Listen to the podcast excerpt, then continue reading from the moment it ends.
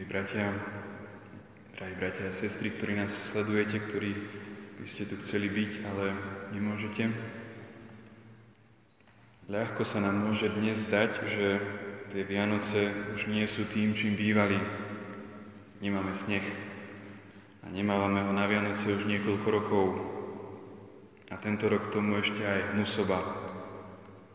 Pre väčšinu z nás teda to znamená žiadne väčšie rodinné návštevy, vinšovanie priateľom akurát tak telefonicky, ani darčekov sme nestihli nakúpiť toľko, koľko by sa patrilo. No a kostol, náš kostol a mnoho ďalších kostolov na Slovensku je prázdnych až na tú nevyhnutnú asistenciu. Je to pravda, milí bratia a sestry, Vianoce už naozaj nie sú tým, čím bývali a čím vlastne bývali sviatkami rodiny, hojnosti a pohody. Veľa z toho naozaj tento rok nemáme. Korona nám kruto odviala vianočnú vidilku, aby snáď lepšie nechala vyniknúť to, čo sa vtedy v Betleheme pred 2000 rokmi stalo. Niekedy sa nám môže zdať, milí bratia milé sestry, že viera je naše želanie alebo vôľa uveriť niečomu, čo je v protirečení s rozumom. Niekto hovorí, že človek je slabý, tak si potrebuje vytvoriť niekoho väčšieho, aby mal v ňom pocit istoty v ťažkostiach života. Všetci niekedy cítime pocit viny, tak si veriaci vymysleli spoveď, kde im kňaz odpustí, aby uľavili ich svedomiu. Takto niektorí predstavujú kresťanstvo. Kresťania si však nikdy Boha nevymýšľali, ich viera bola vždy založená na svedectve očitých svetkov, teda tých, ktorí zažili Krista a najmä jeho umúčenie a zmrtvých vstanie. V našej viere teda nežijeme niečo, čo sa nám javí ako pravda. Viera je skôr prijatie pravdy, ktorá je založená na Božom zjavení, tak ako ho predstavuje církev a sväté písmo. A Boh sám, On je pôvodcom viery veriaceho človeka a viera je v prvom rade účasťou na Božom živote. Po viere sa totiž stretávajú dvaja, Boh a my sami.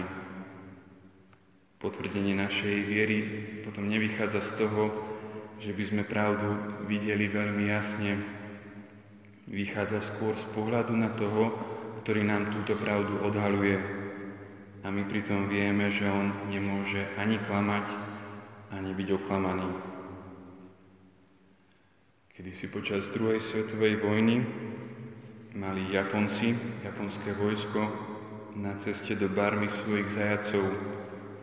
Na konci jedného pracovného dňa im chýbala jedna lopata, Japonský veliteľ povedal, že ak sa lopata neobjaví na svojom mieste do 5 minút, dá zastreliť desiatich mužov.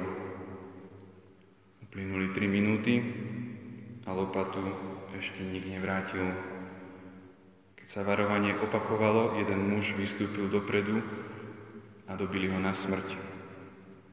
Keď sa potom všetci vrátili späť, na mieste boli všetky lopaty. Mŕtvý zajatec ako by vzal na seba vinu, ktorá možno ani nebola, vzal ale vinu tých ostatných, podobne ako to urobil za nás Ježiš. Hlavná príčina, milí bratia a sestry, prečo Kristus prišiel na tento svet, to bolo naše vykúpenie od hriechu. Telesné či duševné zlo, ako sú choroby, depresie a smrť, sú len dôsledkom morálneho zla, ktorým je rebelovanie človeka proti Bohu. Ježiš teda prijal našu vinu ako svoju vlastnú. Pred Pilátom preto na otázky sedemkrát neodpovedal, sedemkrát zaujal naše miesto, lebo to my sme si zaslúžili odsudenie. A on sedemkrát mlčal ako baránok.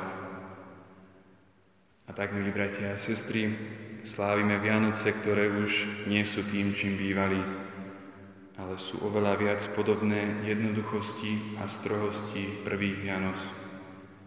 Nech nám teda viac nie sú len nejakou romantickou idylkou, ale ozajstným stretnutím s vteleným Bohom, našim záchrancom.